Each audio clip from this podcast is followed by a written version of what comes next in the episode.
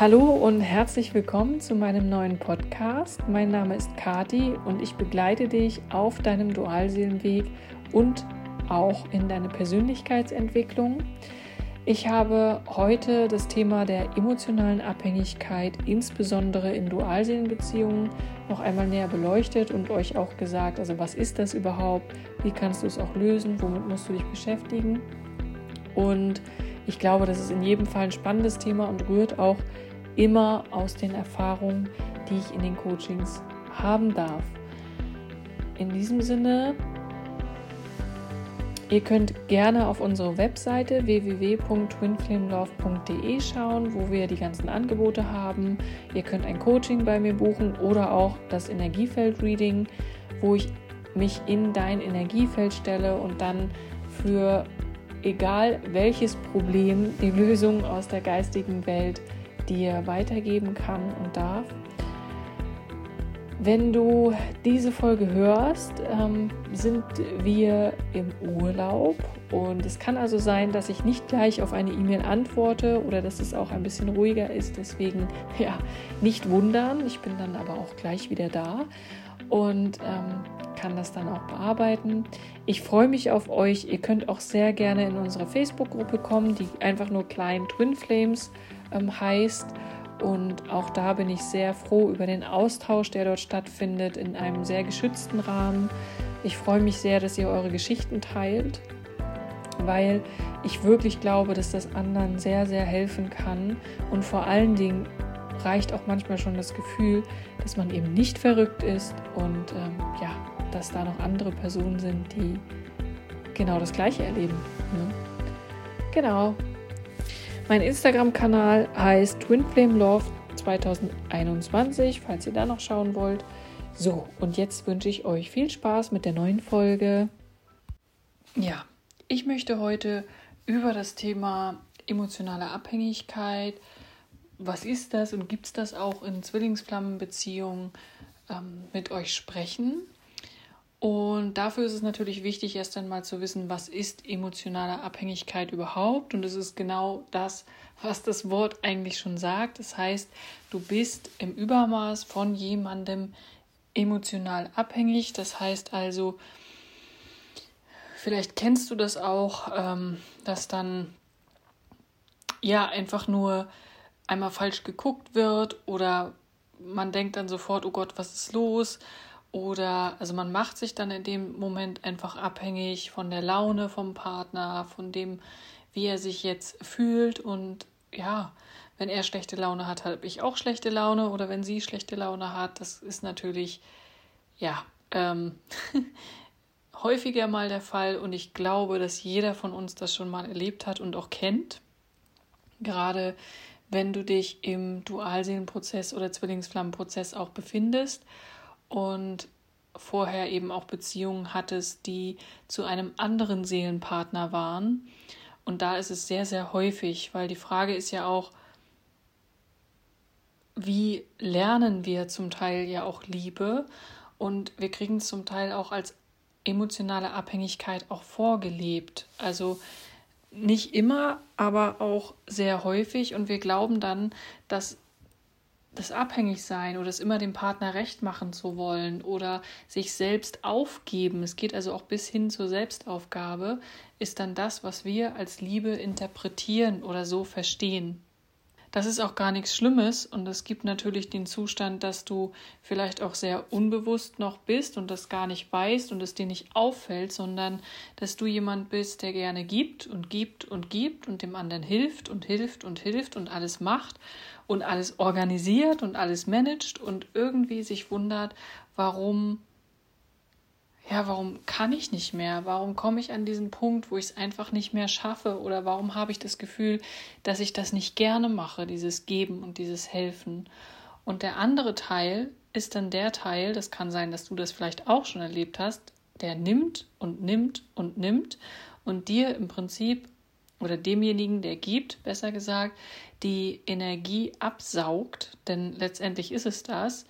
Und das führt dazu, dass der gebende Teil sehr oft im Burnout landet oder in Depressionen oder sonst irgendwas und der nehmende Teil sich vielleicht auch noch ja beschwert, dass er jetzt nichts mehr bekommt, ja, oder in diesem Moment nichts bekommt.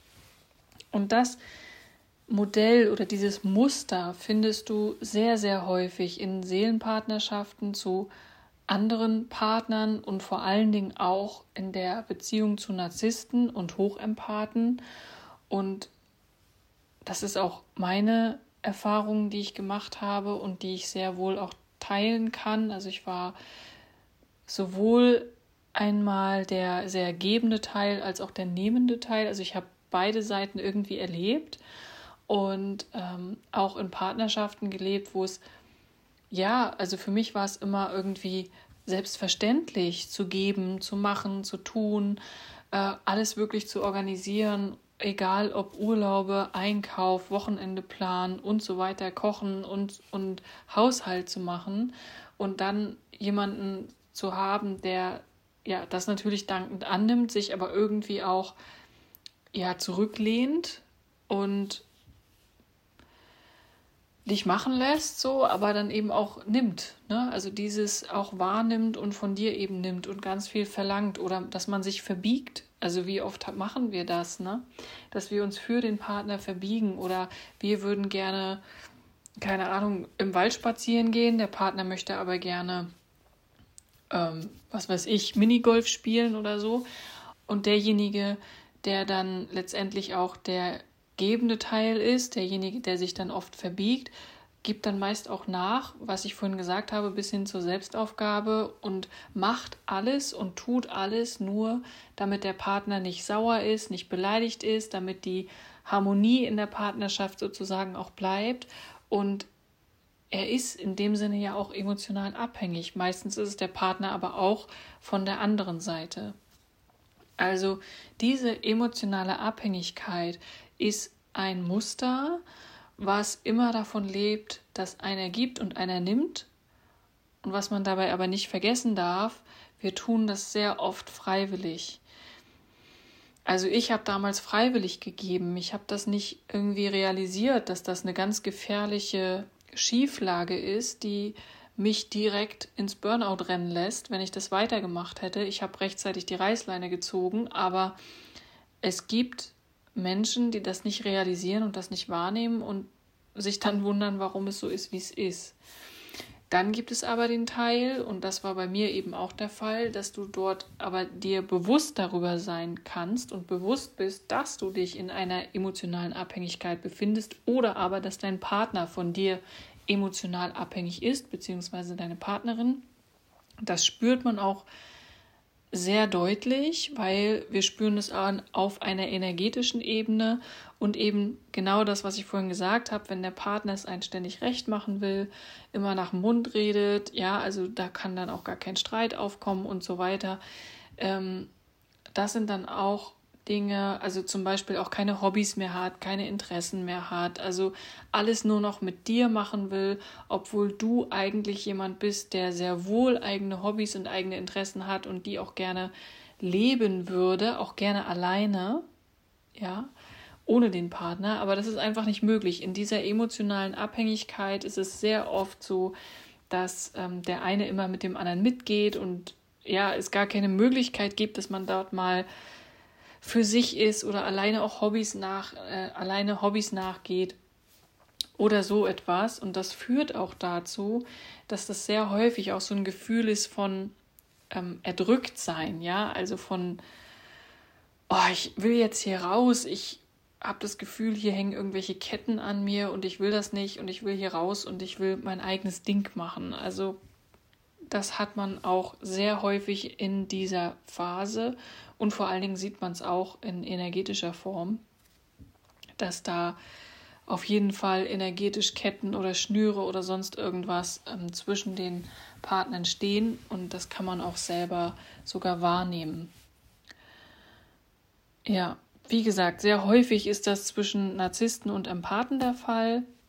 Na, also der Narzisst, für den ist die Welt eigentlich in Ordnung, weil du machst und tust und ähm, wenn du dann irgendwie ja dich aufgeopfert hast oder alles gemacht hast und getan hast, wundert er sich noch, warum du jetzt KO bist. Also das ist ja schon jemand, der sehr stark, wie gesagt, um sich selbst sich dreht und sehr stark auf sich fokussiert ist und den eigentlich, ja, das, was du machst, egal, äh, nicht egal ist, aber ähm, ob du jetzt, wie du damit umgehst, ob du jetzt fertig bist oder einfach mal auch Hilfe brauchst, das interessiert ihn eigentlich relativ wenig.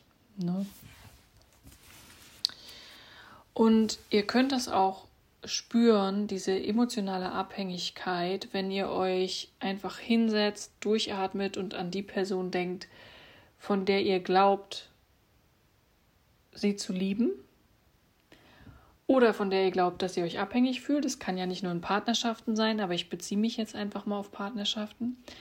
Und ihr werdet spüren, dass sich diese Verbindung, und das habe ich auch schon in einem anderen Podcast mal gesagt, sehr eng anfühlt. Und ihr werdet spüren, dass ihr nicht richtig Luft bekommt, dass ihr, dass der Hals eng ist, im Brustkorb ist es eng oder irgendwie so. Ihr werdet auf jeden Fall körperliche Symptome fühlen. Und das hat nichts und gar nichts mit bedingungsloser Liebe oder überhaupt Liebe zu tun. Das ist oft das, was wir unter Liebe verstehen. Ja, wir verstehen darunter, dass man sich für den anderen aufopfert, dass man füreinander da ist und dass man immer gibt und ähm, weniger, also mehr gibt als nimmt und so weiter. Und das ist auch gar nicht schlimm. Das ist einfach das Modell und diese Sichtweise, die wir gelernt haben und die wir natürlich auf unser Leben auch adaptieren und die wir weiterführen. Die Frage ist ja nur, ob wir es irgendwann bewusst wahrnehmen und wissen, dass es so ist. Dann kann man ja auch anders damit umgehen. Oder ob wir es wissen und trotzdem in dieser Partnerschaft bleiben, ja. Also es sind beide Wege möglich und auch das habe ich im Coaching auch in beiderlei Hinsicht ja schon mehrfach sehen dürfen. Genau, jetzt ist natürlich die Frage, wie fühlt es sich an in einer Dualseelenbeziehung, beziehungsweise wie ist dieser Prozess dorthin? Und vielleicht wird es dich jetzt ein bisschen enttäuschen, aber im Dualseelenprozess ist es sehr wohl so, dass emotionale Abhängigkeit eine Rolle spielt. Ja, es ist so, dass zu Beginn des Prozesses, wenn beide vielleicht noch gar nicht wissen, was sie füreinander sind und äh, was überhaupt es mit Dualseelen auf sich hat und so weiter, dass man ja in einer super, super tollen Honeymoon-Phase ist, diese Phase, wo man völlig über allem schwebt und irgendwie so ein bisschen auch den Halt verliert, die Bodenhaftung, sondern man schwebt einfach nur noch, man, ah, man ist einfach in einer super, super großen Bubble eingehüllt und das über kann natürlich auch ein bisschen dauern, dieser Prozess, aber es ist eine Phase, wo man einfach ja, den Himmel auf Erden spürt und das leben kann. Und danach kommt ja die Phase, wo der Gefühlsklärer sich meistens auch zurückzieht und dann erstmal für dich nicht verfügbar ist oder zumindest zeitweise nicht verfügbar.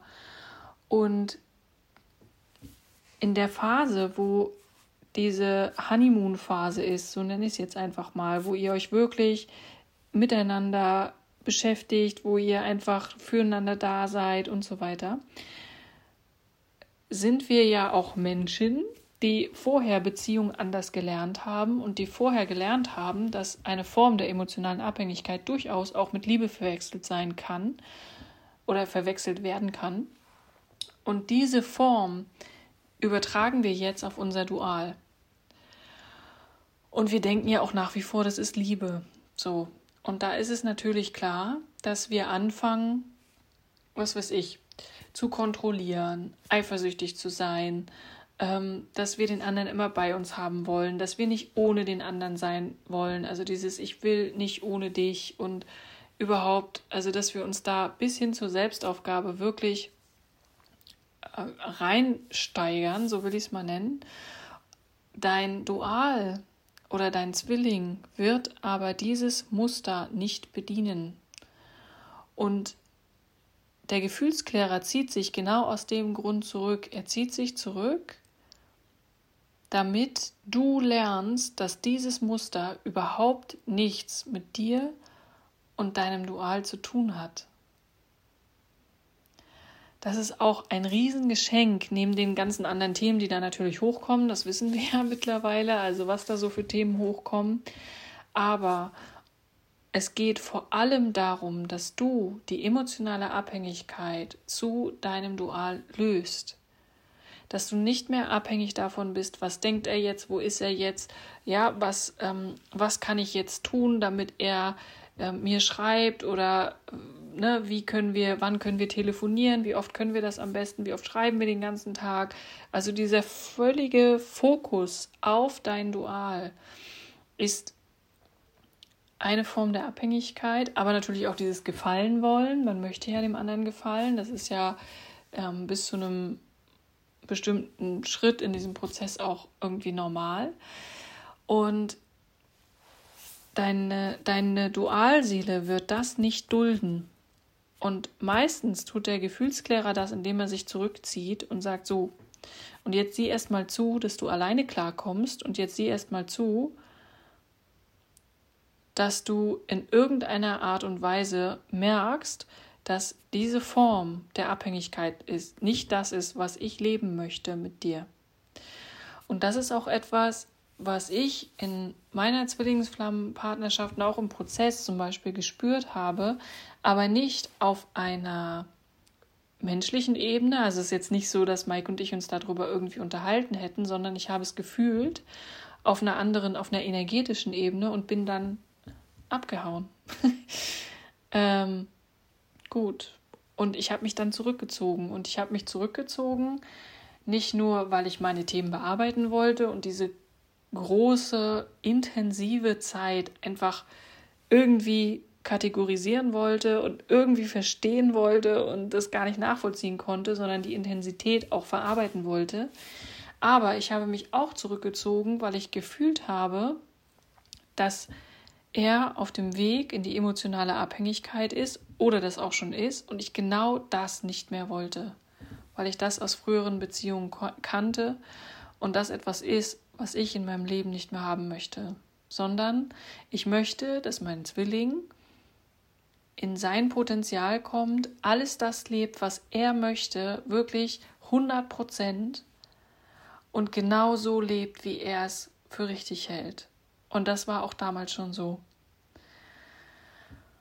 Ja, und das war die Phase, wo ich mich dann zurückgezogen habe, was er natürlich weniger verstehen konnte, aber er hatte dadurch die Möglichkeit, genau daran zu arbeiten und das hat er auch gemacht, weil sonst wären wir heute nicht zusammen.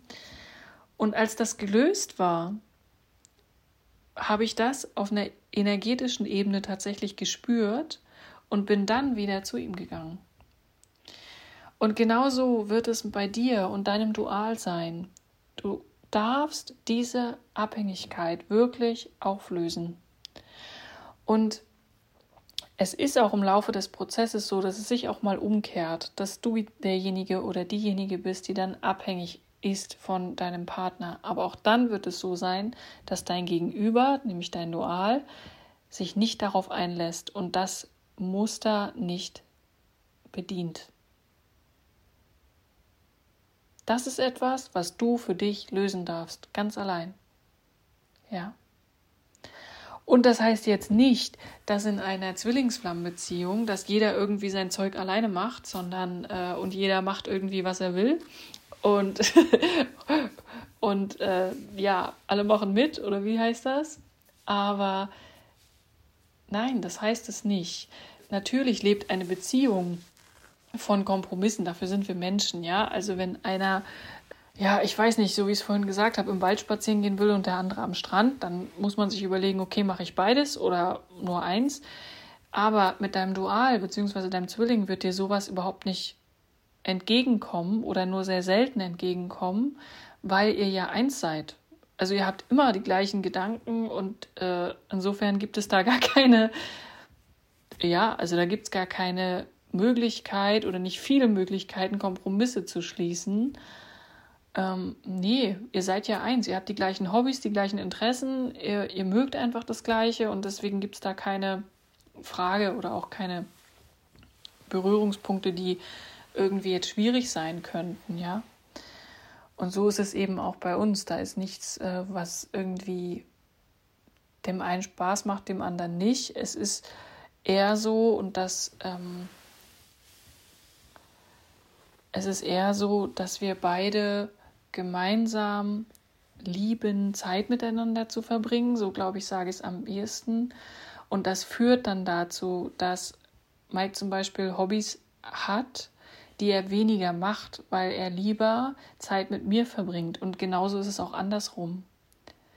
Das hat aber nichts damit zu tun, dass wir irgendwelche Kompromisse schließen, sondern wir möchten einfach gern zusammen sein. Und äh, auch nicht, weil der eine den anderen braucht, sondern weil wir es total mögen und lieben, Zeit miteinander zu verbringen. Einfach so. ja. Also ich hoffe, das kann dir jetzt so den Unterschied doch ein bisschen näher erläutern und ich glaube, du findest dich da ganz bestimmt auch wieder. Ja, du kannst wie immer sehr gerne auch kommentieren oder wenn du Fragen hast, dann schreib mir einfach und ich wünsche dir jetzt einen schönen Tag oder einen schönen Abend, egal wann auch immer du diese Folge hörst und wo auch immer du gerade bist. Und dann bis zum nächsten Mal. Tschüss.